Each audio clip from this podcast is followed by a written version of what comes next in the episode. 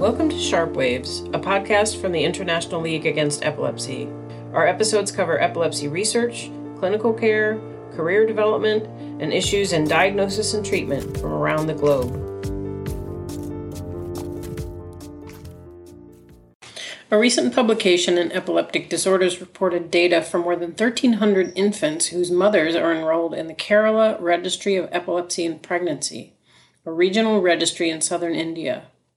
Most mothers were taking anti seizure medication during pregnancy, though about a hundred of them were not. Their babies were evaluated for mental and motor development just after one year of age. Among other results, the study found that exposures to valproate monotherapy, phenobarbital monotherapy, and polytherapy were associated with a relatively high risk of developmental delay. Dr. Bruna Nucera spoke with Dr. Sanjeev Thomas about the findings and implications of the study. Thank you so much for being here. Today we are talking about your recent article published on uh, epilepsy disorder. And I ask you to introduce yourself. My name is uh, Dr. Sanjeev Thomas. I'm an epileptologist and a neurologist working in India most of my career, I was working in uh, Sri Chitra Tirunal Institute for Medical Science and Technology in Trivandrum. This is the, where we had carried out this research in the past. Last year, I had moved uh, to another institution as the director of that institute of uh, communicative and uh, cognitive neurosciences where also we are looking at uh, the developmental outcomes of children. Please provide some background um, on the topic of your research and explain why the study was done. Yeah. You know, there are about uh, 50 million people with epilepsy across the world, and a quarter of them are women in a reproductive age group. One of the main concerns for women during, during the reproductive period is uh, what will happen to their child if they continue to take anti epileptic medications or anti seizure medications uh, during pregnancy. At the beginning of my career, I didn't have a proper answer to this uh, question, especially based on uh, our own uh, experience. So in 1998, we started the Kerala Registry of Epilepsy and Pregnancy to systematically look at uh, the reproductive outcome of women with epilepsy and uh, the long term outcome of uh, children born to them. So we in this in this registry recruit uh, women in the preconception period uh, that is when they are planning a pregnancy, or in the first trimester of pregnancy. And uh, the follow up is essentially looking for any prenatal screening for any malformations and uh, also uh, looking at the control of seizures during pregnancy. And uh, after, at the time of childbirth onwards, we were looking at the babies. At birth, a physical examination is carried out by the attending physician. And uh, at three months of age, all babies are examined uh, in our uh, registry and uh, for physical uh, defects. And an echocardiogram and an abdominal ultrasound is done to look for any internal malformations which we might have missed this. Then at uh, one year, we look at the developmental outcome, motor and mental development of these babies. After that, uh, as per our protocol, all babies are examined at six years of age and 12 years of age and uh, 18 years of age. So we are uh, this cohort is being followed up for a very long period. The oldest uh, children in our cohort are around 21, 22 years. This particular paper is the, looking at uh, the developmental outcome at one year of age or just after one year. Thank you. So, how were the data um, extracted for this study? As per our protocol, all children have to be brought to the clinic at, uh, after one year. If uh, somebody doesn't turn up, we send a mail to them and uh, or contact them on phone and ask them to come. They are examined uh, by a developmental pediatrician. We have a very good developmental pediatric center in the same campus, so we were uh, collaborating with them. And if you will notice, uh, half of the authors in this uh, publication are actually faculty from that side. So information they have is that you know the mother had epilepsy and was or might have been on some medications. We don't give any information about the whether they were on medicines or if so, what were the medicines they were taking. They have to do the developmental assessment, which they were standardized in our place called developmental assessment of uh, children, Indian infants, DASI, which is an adaptation of the Bayley scale of development. And uh, then they give us the information back to us. And what were the main findings of the study?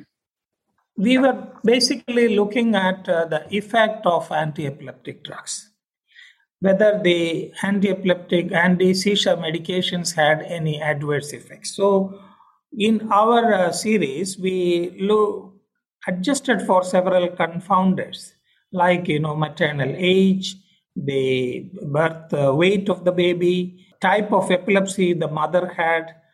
In our uh, study, we were actually having a small number of children who were uh, not exposed to any anti seizure medications during pregnancy. They were around 110. Then we had a, a larger group, around 800 plus, who were on monotherapy, and a 400 plus who were on polytherapy. The monotherapy was mostly the traditional anti-epileptic drugs like carbamazepine, phenytoin, phenobarbital, and valproate. And the newer anti-epileptic like drugs like oxcarbazepine, lamotrigine, and uh, levetiracetam. For the polytherapy, essentially we had uh, half of them on valproate plus some other medicines, and uh, another group uh, on multiple drugs but not uh, on valproate. When we looked at uh, their developmental outcome, motor and mental developmental outcome, the striking abnormalities were actually a significant drop in the quotients, mental as well as motor development quotient for those exposed to valproate monotherapy and uh, any polytherapy. Within the polytherapy group, those who were exposed to valproate and other drugs had maximum drop. But others who were on polytherapy with other medicines also had a significant uh, impairment. For the mental development, uh, phenobarbital monotherapy exposed children also had a significant impairment. Carbamazepine, phenytoin, actually they were intermediate and they had slight impairment, but uh, not very significant. Among the newer drugs, levetiracetam had a significantly better outcome. At least we can say that the newer anti-epileptic drug exposure did not influence the mental and motor developmental outcome when examined at one year of age. So we have actually three sets of uh, outcomes significant impairment with uh, phenobarbital and valproate as monotherapy, and uh, any polytherapy, particularly valproate plus other medicines. And the least or uh, the best outcomes were for the newer drugs like levetiracetam. Thank you. Thank you so much. What are the uh, implications of your result, the clinical implication?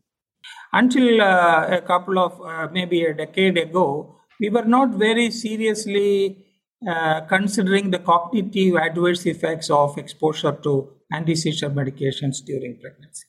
Most of us were talking about malformation risk and how do we reduce it and other things. So we were focusing on the therapy in the first trimester. So after first trimester, uh, you know, you can manage with any drug. It doesn't matter because the organogenesis is over. So it, it shouldn't really cause any harm. However, uh, with the significant uh, effect on the uh, cognitive outcome, the exposure during the entire pregnancy, particularly in the second and third trimester, becomes more important. So, it is not only the first trimester, all the three trimester exposures are equally important. This is first one. Uh, second is that we have now the capability to modify or intervene and uh, improve the outcome. Uh, if we plan pregnancy ahead and also avoid uh, offending medications like valproate, polytherapy, and phenobarbital, and uh, if possible, try to manage with the newer drugs like levetiracetam or lamotrigine, there is a good possibility that the children will have uh, no adverse outcome as far as mental and motor development is concerned. And can you briefly discuss also the study strength and limitation? The strength of this study is that it is a very uh, rigorously developed protocol starting from preconception period through the entire pregnancy and uh, afterwards also. So the exposure to medications like anti-seizure medications or other medications, we had the, the systematic prospective data from pre-pregnancy period onwards. The information was updated on a monthly basis uh, during the entire pregnancy. The, what was the dosage that was used, uh, what were the seizure count during that period, and uh, whether it was continuing or not. And uh, after delivery, three more months. So altogether, 12 months anti-seizure medication uh, was very rigorously being uh, monitored. The weakness of the study, I would say, is that we don't have drug levels measured for this. Mm. This is still on the basis of the total dose that is consumed. Uh, in India, we didn't have, we don't have that uh, facility on a larger scale. So it is, uh, it was not part of our uh, protocol. Most of the pregnancy registries uh, do not have blood level as a part of their protocol. We had a very good uh, follow up of around 71% children being. The dropout was mostly because some of our children did not turn out for the evaluation at the right time. Some children didn't uh, cooperate, they were very restless and uh, you know hospital environment they were not comfortable and uh, we couldn't complete the test for some of the children are there next step for you in this line of uh, research first uh, stage of our cognitive evaluation is at 1 year of age and the second one is at 6 years of age when the children are examined uh, for iq and their language uh, outcome as well as the EEG. Then again, this same series is being repeated at 12 years and 18 years of age. We have published our data for these uh, intervals also, where again we have shown that uh, the developmental outcomes like IQ and language functions are significantly impaired in children exposed to anti-seizure medications, particularly to valproate and uh, polytherapy. Uh, when we say that uh, this uh, there is an impairment, there are two questions. If we demonstrate a five or six point drop in the developmental outcome, does it matter? Does it influence their uh, real life performance? So we looked at uh, their uh, educational outcome of the children who are grown up and found that uh, this is another paper which we had recently published. We had a group who had actually been 18 plus. That means they are uh, eligible for university studies. There were 99 children in our cohort who were in the upper strata of older age group. And uh, 28% of them had joined the university for one or the other courses. Whereas for our Kerala state, it is the 37% who enroll in the university. So there is a significantly lower performance. Even at lower classes, they had increased absenteeism, they were using more uh, scribes to write their exams, the dropout rate was higher. So there definitely there was a setback in their educational performance. So I think even if when we say there is only five point or six point drop, it translates into a significant educational uh, obstacle or barrier for this. Another thing is when we say that there is an impairment in their function, Is it that uh, environmental factors, the neglect, or socio-economic factors, they are not able to do it? So we looked at uh, the brain volume. Uh, we looked did did some detailed uh, uh quantitative MRI in a small group of children with impairment. That is, children with uh, exposure to anti-seizure medications and impaired cognitive functions, and found that they had lower gray matter volume their cerebral cortex was thinner than uh, others. And particularly, this was in the very opercular area where the language functions are. So, there is also an anatomical structural correlate for uh, this impairment. See, what we saw at one, one year is persisting even right up to 20 or 21 years of age. So, it is not something reversible or uh, something transient. This is a significant problem that may persist for a longer period of time, which is a very serious uh, matter.